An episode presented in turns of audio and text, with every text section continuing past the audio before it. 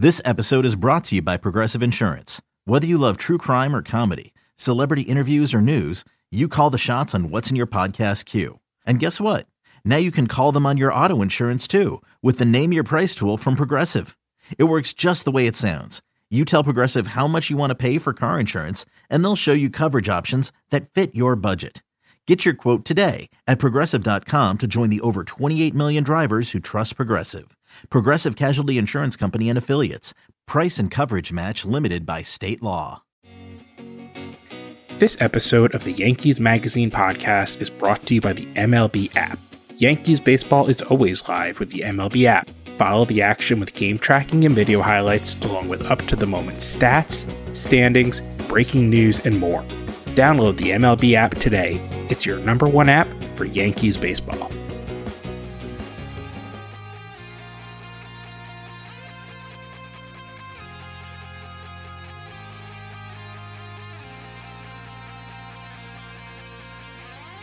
Hello, hello, and welcome to another episode of the Yankees Magazine podcast. I'm John Schwartz. I'm the deputy editor for Yankees Magazine, and we have an extremely special episode today because we are going to continue our celebration of the 40th anniversary of Yankees Magazine by bringing in two of the people responsible for so many of the incredible, incredible photos that you see in every issue. And I'm talking about Ari Goldman Hecht, the Yankees chief photographer and senior photography editor. Hello. Hey, Ari, how are you? And also joining us, we have a team photographer, Jim Petrozzello. What's going on, Jim? Hey, guys. How's it going? It's really good. And it, it's great to have you guys on here. Obviously, we've done so many episodes recently where I've been talking to Nate and Al, and that's great. I enjoy talking to Nate and Al. But I'm so used to during the course of the season spending so much time with you two, whether at the stadium or on the road. And instead, this year, Ari, I think we've seen each other for about three minutes from afar, but Jim, I haven't seen you other than right now in this Zoom window with your absolutely majestic mustache. So it, it's really wonderful to to be with you guys. It's nice to be with you guys. I miss you guys. John, I don't think I've seen you since uh, we were in the DR. I know, man. Oh God, remember when we used to travel and do things and tell stories and all that kind of fun stuff? Yeah, that was fun. That was fun seeing people in real life.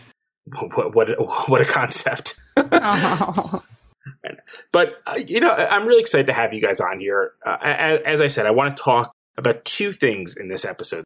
First off, I want to talk about the photo story we have in our September issue, looking at some of the best shots from Yankees magazine over the past 10 years. And secondly, Ari, unlike pretty much everyone else in the world, you've been spending actually a lot of time at Yankees Stadium this season, and I really would like to talk to you a little bit about just what it's like to try to shoot baseball in these circumstances. I mean, you're a pro at this, you know how to do it, you know how to get the best stuff, and then suddenly this year comes around and you have to do everything different. So I, I think I'm really excited to hear how that's going. But like I said, let, let's jump right into this feature again from the September issue from every angle.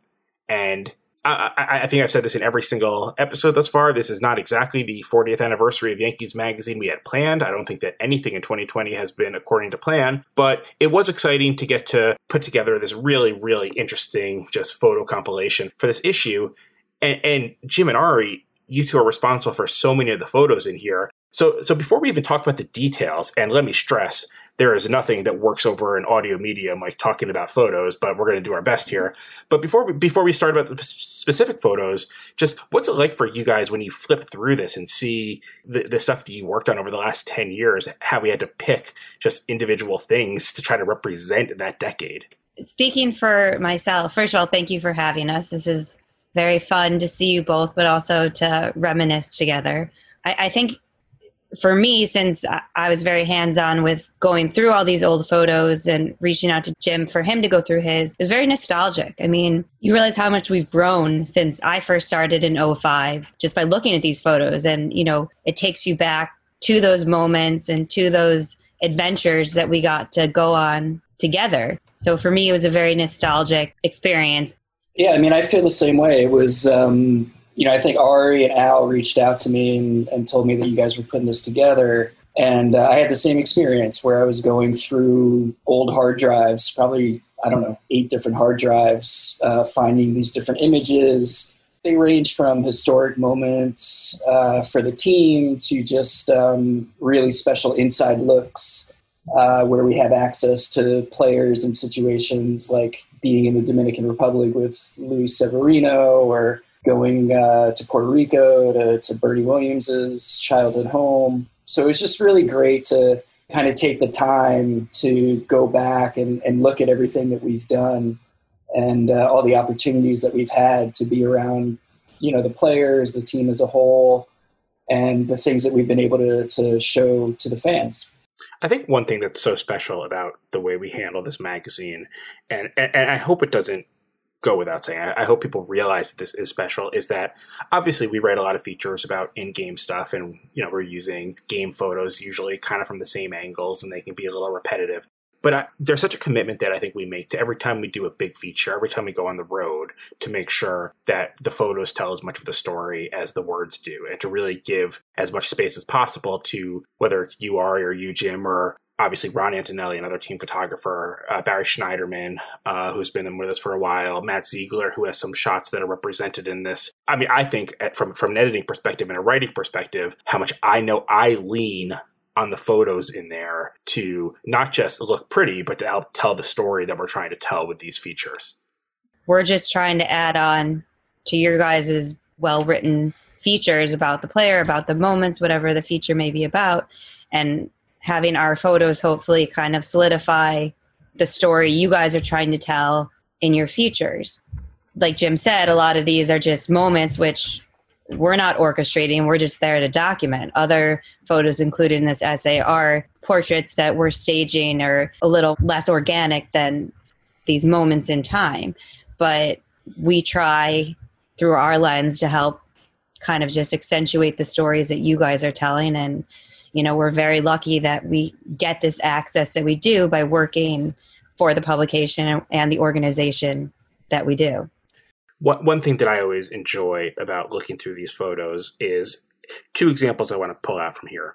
If you look on page 82, Ari, you have a shot of Andy Pettitte during his final game. You happen to be in Houston. You happen to be in the right spot. You caught him sitting in the dugout, really just this pensive look on his face, and not even the dugout in the tunnel. You know, you can kind of see that you're shooting through kind of like bars almost. And obviously, and I don't mean this as any knock on you, that's a matter of you were in the right place, you turned and saw something, and you clicked. And I think that with a lot of people, they think with photography, because anyone can go out and buy a decent camera, and, I, and I, I'm guilty of this too. I think that because I can click the shutter and because I can use the auto function and manipulate a few things, that I can do what you guys do. But meanwhile, then you look at, and, and I'm just picking two examples again of you, Ari. If you look at you have this photo of you know Alex Rodriguez working out with a tire, and you just have this unbelievably perfect light, and you have this incredible look on his face and it's framed incredibly well. And you realize that it's not just a matter of pressing the button at the right time, it's really understanding all the surroundings that you're working with and the light and how you can manipulate the light and how you can put someone in the right place. And I think it's always nice to look at as much as I enjoy, obviously, the way I get to write, and I think I'm good at writing or whatever these things, I always like when you can look at, oh, this is what it looks like when you actually put a professional photographer in a situation here, and you can see what it looks like to not just press the button 50 times and pick the one that works. Yeah, I mean, a lot of it is just patience. I mean, with Alex, I always, and I still have a tremendous relationship with him. He's always been so good to me, and we have a mutual respect for each other. So it was also just my friendship with him that allowed Al and I to go to Miami and do that story with him. Because I don't know how often at that point in his career he would have opened his door to like a photographer coming to shoot his workout. And with Pettitte, it, it was. It was being in the right place at the right time. I was in an inside photo spot in Houston, and Pettitte's final game um, in his career, and he was pitching great. And I just looked behind me and I saw him down below. And I think I have some frames where he was talking to Larry Rothschild, and you know, he he wanted he wanted the ball. He wasn't ready to come out. So that was like you know him kind of contemplating. I'm sure there was some reflection on his career, but it was also just like him in that moment. And again, I turned around and he was there. So some of it is luck of where you are, and some of it is, you know, being able to envision a photo and then executing it. And others, again, like with Alex, it's just the relationship that allowed us to be there and be a fly in the wall during that workout and during that story we did.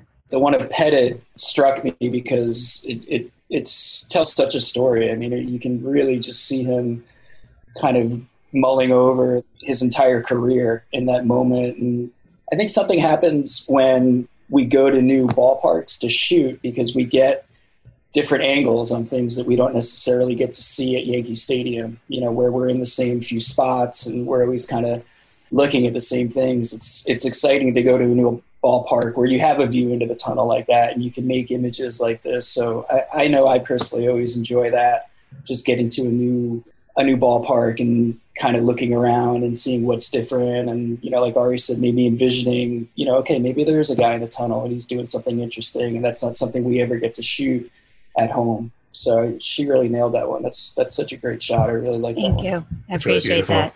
And it's funny because it's a moment like i definitely love that photo and i definitely appreciated being there and catching that moment but it's funny that i feel like al he always talks about that photo like when we're doing things where we're trying to put together or maybe it was more just with this photo essay is that he's like you have to include that Pettitte one you have to include the Pettitte one. And i didn't realize how impactful it was until you hear it from other people actually. Oh for sure. No i, I agree with it. I agree with everything you've all said there. It, it, it's it's just such a captivating and odd in some ways but it just draws you in so much in in how much it's telling and the more the layers as you look at it. You know obviously some of some of these are pretty simple in the sense that, and there's something simple, obviously, about lighting a shot well and telling something great. But uh, you know, Jim, one thing I want to talk to you about is if you look, I, I can't think of too many, you know, famous baseball players or Yankees heroes you haven't been around, you know, in this past decade that we were going through here it's a little bit different when you get Mick Jagger and Keith Richards hanging out in a hotel room with a World Series trophy. Derek Jeter's a pretty famous guy, obviously. Alex Rodriguez is a pretty famous guy. Mick Jagger is a little bit on another level there. What, what's that like when you find yourself in the room with them, trying to uh, give them direction on how to pose and get this ready? Yeah, that that was pretty unbelievable. I never in my life did I imagine that I would be photographing those guys. So when Al told me that it was in the works, I mean, I, I kind of freaked out a little bit. And, you know, we talked about different things that we might try and this and that. And we decided to have the, the trophy. And, you know, rather than just doing something really simple and straightforward where they're kind of, you know, mugging for the camera and holding the trophy, we talked about, well, why don't we just have it like the two of them are in a room talking and the World Series trophy happens to be there. So, yeah, we went to the Carlyle Hotel and set up hours and hours before, and their PR people were there, and they were very very demanding on a level like that I had never experienced where they wanted to know exactly what we were going to do with them and had to like walk the PR people through exactly what Mick was going to do, where he was going to sit, how many images we were going to take. And then when they came separately and um, they had very different personalities, Keith was totally down to earth could have stayed all day. And Mick was, I mean, he was great, but he was very businesslike and very professional. And he was almost like a politician in the way that he answered questions, where Al would ask him something and he could kind of turn it around and provide whatever information he wanted. But it was interesting shooting them because they were very curious about the Yankees. They were asking, you know, me questions about the new stadium and how it was different from the old one. You know, because this was was 2010, so it was right after the the first year in the new ballpark. They had a lot of questions. You know, they're they're not from here. They don't know baseball very well. They of course know the Yankees. But uh, it was funny. It was very funny to me that I was in a room with Mick Jagger and Keith Richards, and they were asking me questions that I was answering rather than you know me trying to get information or knowledge from them. It makes me think about a year ago, almost exactly. I saw the Stones at MetLife Stadium or in the in, in Meadowlands. And the reason I bought these extremely expensive tickets is because you know I, I, like the Rolling Stones as much as you know the next guy, but I had never seen them live, and I kind of felt like it's one of those bands that you know you got to eventually go see. And in my head, as I'm get, getting ready to go to this thing, I'm, I'm, just expecting, you know, this nostalgia act, whatever. I'm going to see the Rolling Stones so I can check it off and see it, say that I saw them. And I, and I obviously back in the old times when you could do things, I, I see plenty of live music and I really love concerts. I think concerts are what I miss the most during this whole nonsense right now. But I, I just remember sitting through that concert the entire time and being like, "Oh my god, these guys are amazing," and then being like, "Oh, of course these guys are amazing. These are literally these are the actual Rolling Stones that I'm watching here. This isn't like you know some cover band covering Brown Sugar or something like that. This is like literally actually Mick Jagger and Keith Richards and Ronnie Wood and Charlie Watson and all this stuff." And the the reason I bring that up, not just to tell a funny story about seeing the Rolling Stones, is one of the great joys that I find of this job always is when you find yourself interacting with people who, in some level, you know so well just from their voice or their appearance, something like that. And every time you're sitting with them after a little while, there's like maybe like every five minutes or every minute or every 10 minutes, you just do this double take when you realize, like, oh, I'm sitting here literally right now talking to Alex Rodriguez. And like that's not a normal thing. And most people are not doing this with their life right now. And you try to act professional and you try to act like it's nothing. But yeah, I mean, Jim, you're sitting in a hotel room with Mick Jagger and Keith Richards, and you're trying to act like it's as normal as possible. But are you kidding me? That's not normal. you're with the Rolling Stone. You're with the actual Rolling Stones in a hotel room.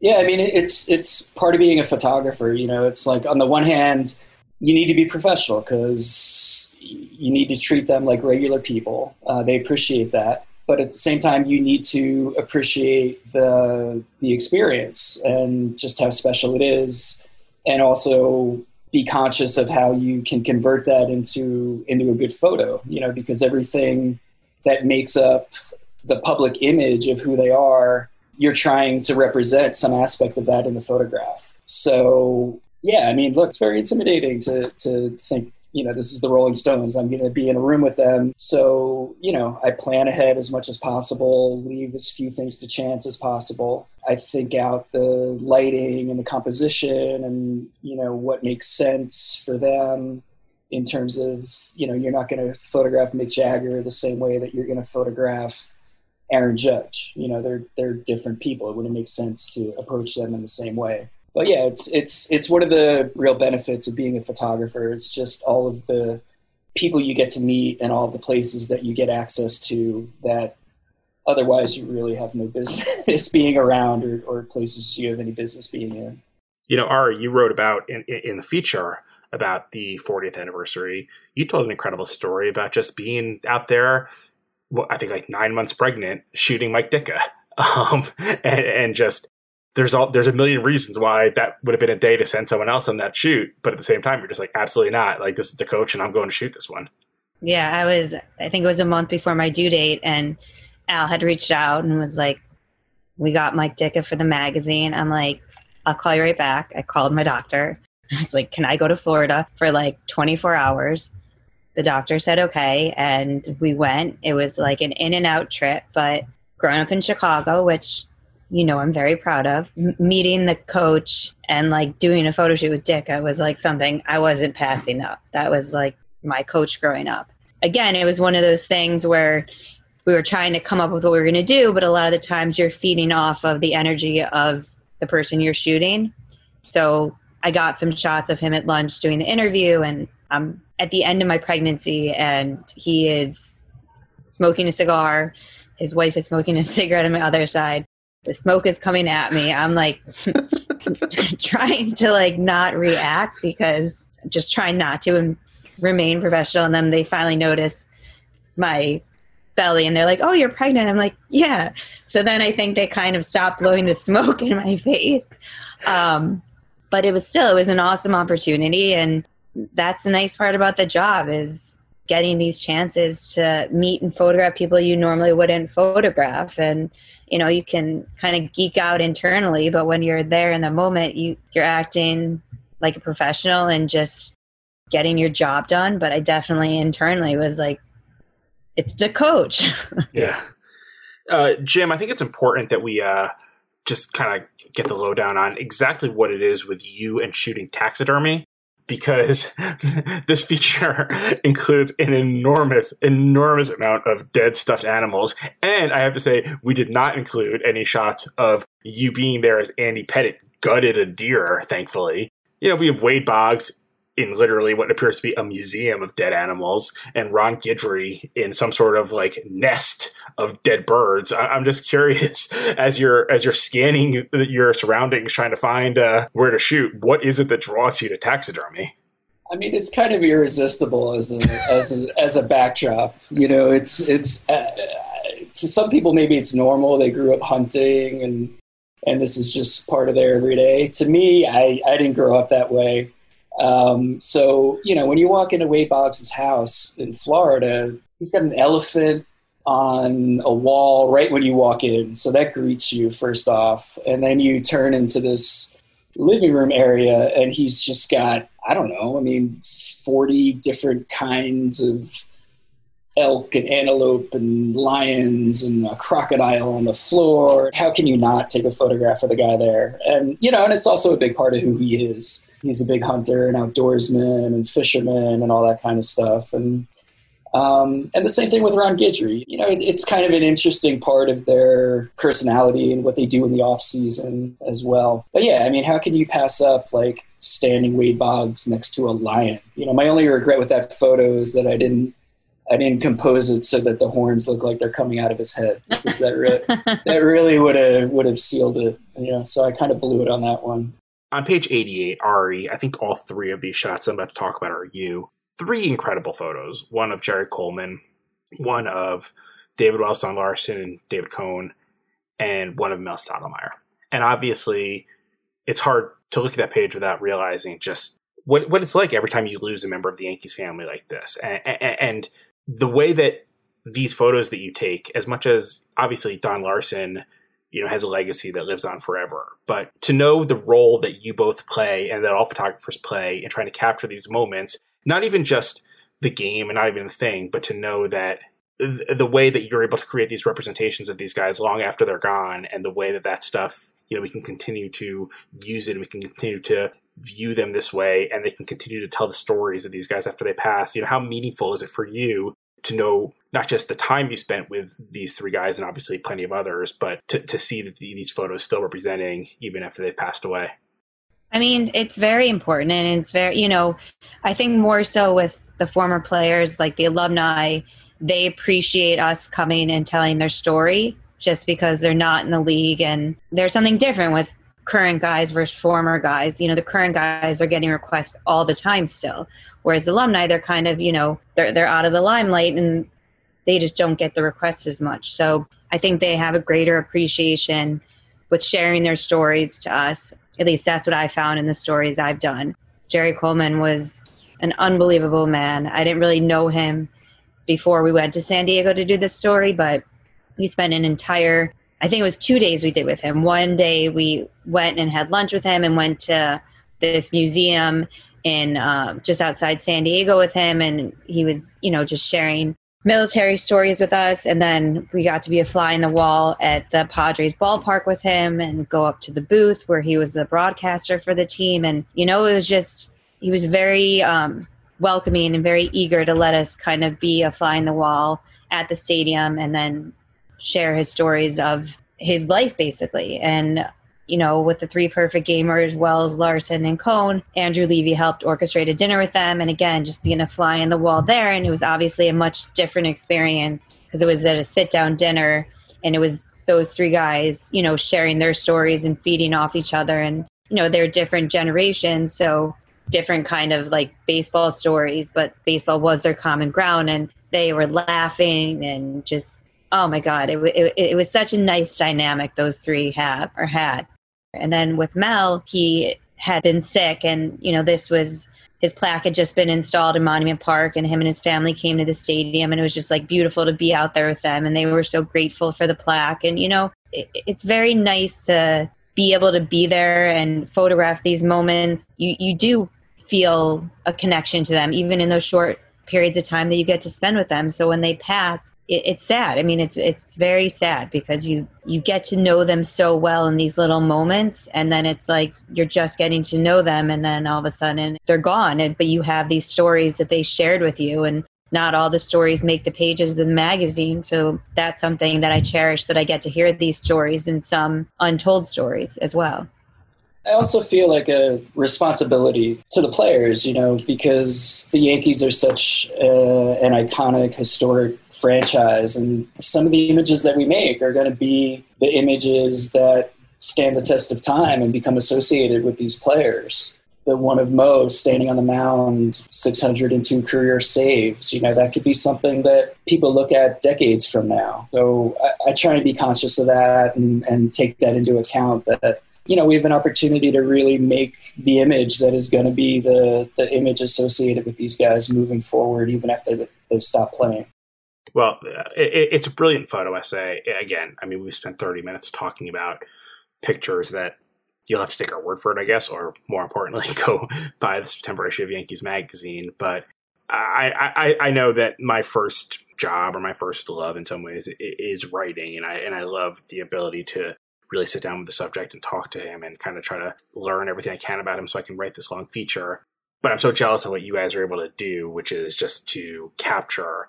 And again, it's not just a matter of clicking the shutter, release, and hoping for the best. I mean, the work that goes into prepping this and knowing what you're getting and you don't have to take my word for it. You can look in any issue of Yankees Magazine, but certainly hope you'll look at the September 2020 issue of Yankees Magazine and the feature from every angle where you can see from Jim, from Ari, and certainly from all the other photographers involved with the Yankees and Yankees Magazine. It's such a huge part of what we do. And there's not enough credit that we could possibly give. And, and I'm really glad every time we're able to do these photo essays and just let these brilliant images do the talking, especially in a situation where we're looking over 10 years like this. So, Jim, Ari, I don't know, keep up the good work, whatever you want to say. Um, and, and Jim, thanks so much for spending the time with us. We're going to take a really quick break right now. And then when we get back, Ari and I are going to talk a little bit just about what it's like to shoot baseball in 2020, which is something that very few people on this planet know, but Ari is definitely one of them, so stick with us. Hi, this is Clarke Schmidt. You're listening to the Yankees Magazine podcast.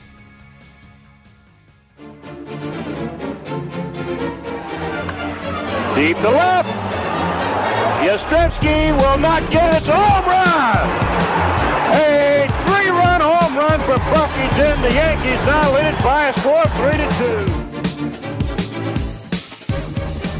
Hey, folks, it's Bucky Dent. I'm proud to be part of a new podcast on Yankees Magazine Podcast Network called Deep to Left with Bucky Dent. Every other Tuesday, we'll bring you a new episode chatting about great moments from Yankee history with some of my best friends from a career in the game. We'll look at what's happening with the current team, share some memories, and no surprise, we'll even discuss a little homer I hit one credible day in Fenway Park. Download Deep to Left with Bucky Dent at yankees.com slash podcasts or at the podcast app of your choice. Can't wait to speak with you soon. This episode is also brought to you by MLB.tv. Watch every out of market regular season game live or on demand with MLB.tv. Your subscription also includes the MLB app Premium, allowing you to stream live baseball with your favorite supported devices. Blackout and other restrictions apply. Visit MLB.tv for details.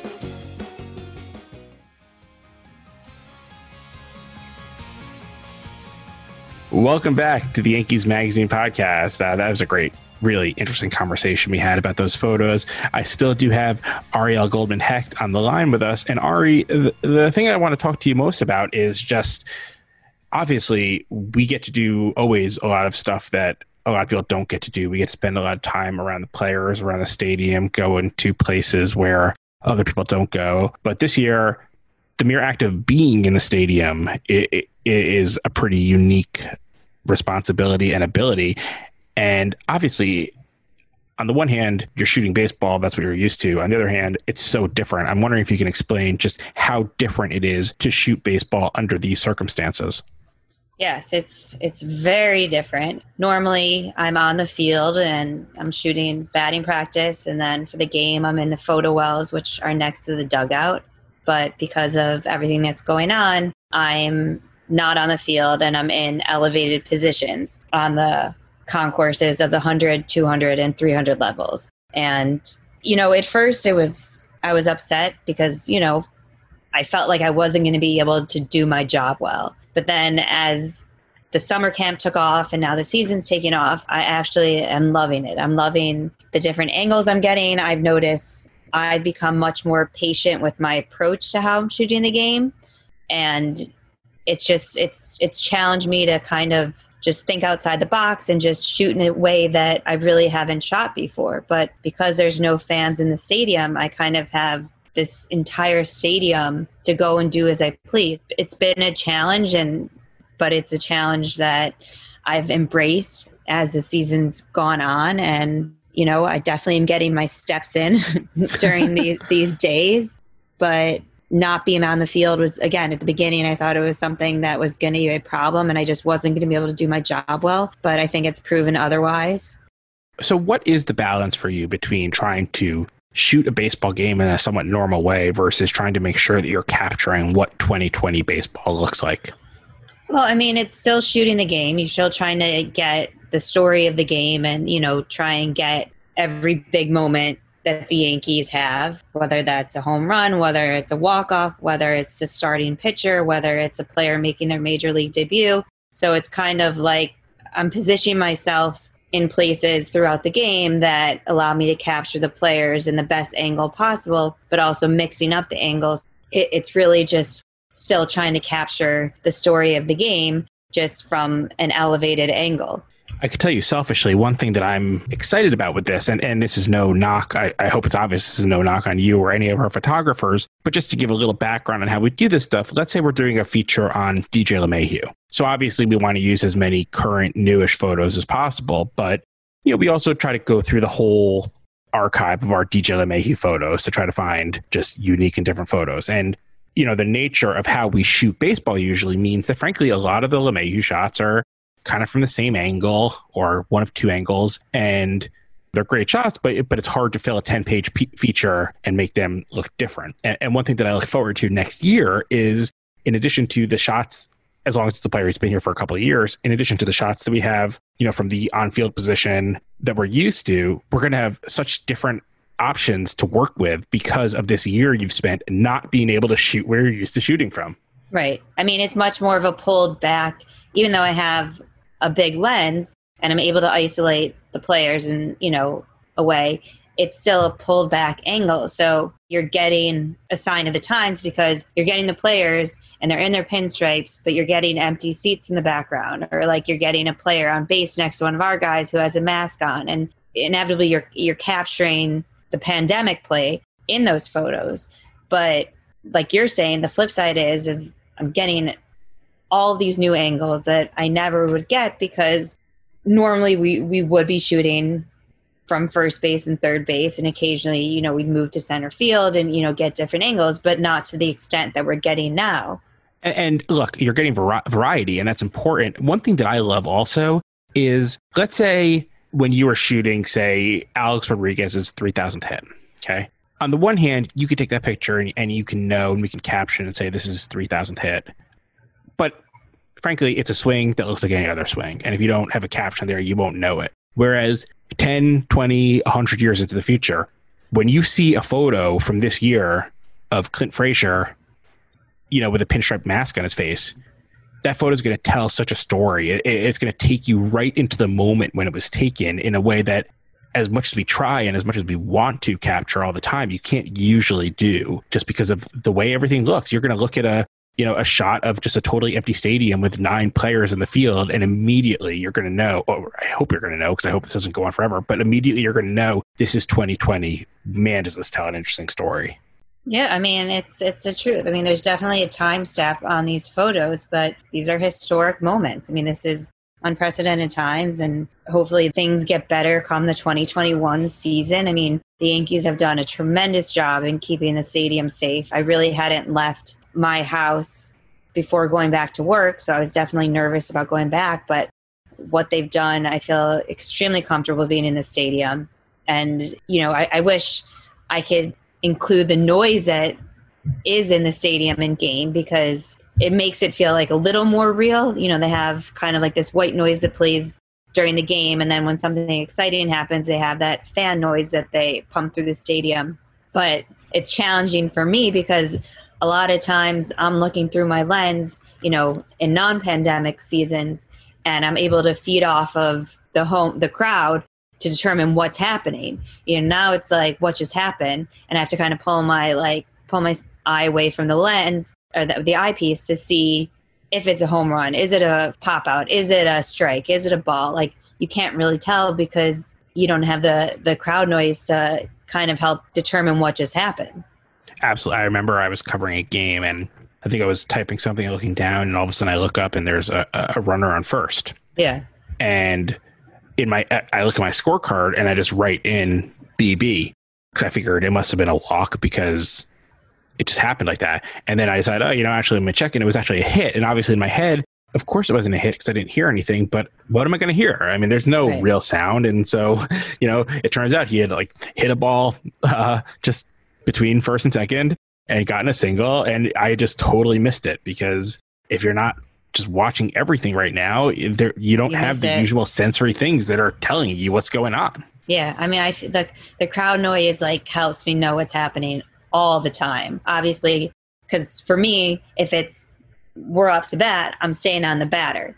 Um, so if they don't react, I, you know, I wait on their reaction also, but I, I'm also waiting on the crowd. Yeah, it's it, it's just really interesting. And honestly, I, I, wrote this in my story for the September issue, a, a, quote from Michael Kay. I think I've mentioned this already. That there's a dystopian quality to being there. It's just very weird. And on the one hand, you know, like you're saying, when you have your tight lens and you're, you know, looking at the batter or the pitch or something like that, it can feel very normal. And then you yeah. just pull back for a second and you're just like, nothing is normal. This is so strange. Yeah. And it's also like, you know, it's, I'll wave to like the players and the coaches, but you know, I'm used to being on the field and being able to like, even for a couple seconds, like chit chat, just how are you? How's your family? And, you know, vice versa. And, you know, those conversations aren't happening it's it's sad, it's hard, but the flip side of it is I love what I do, so I'm very happy to be back doing my job, even though it's not a typical situation. I guess there's nothing normal about what's going on, but being at work gives me a little sense of normalcy, which makes it a little bit easier. For sure. And, and one thing that, again, I mean, we can only cross our fingers and hope that when the 2021 season starts, things are back to normal.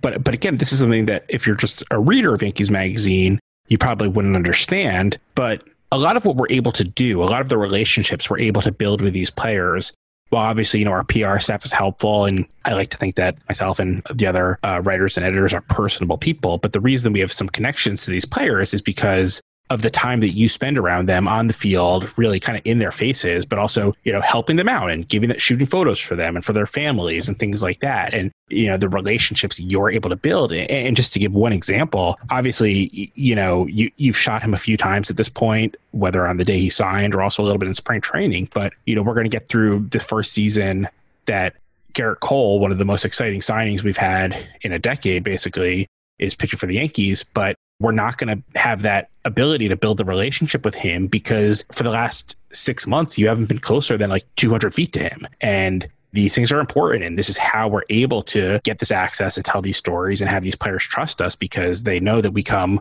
along with Ari, who they know well and that they've worked with and that, you know, she's been good to them and she's helped them out. And, you know, that that's something that's just lost this year and that we don't have this year. And, and again, you know, you assume and you hope that that'll be easily fixed when the world gets back to normal, but it is a lost year in some ways.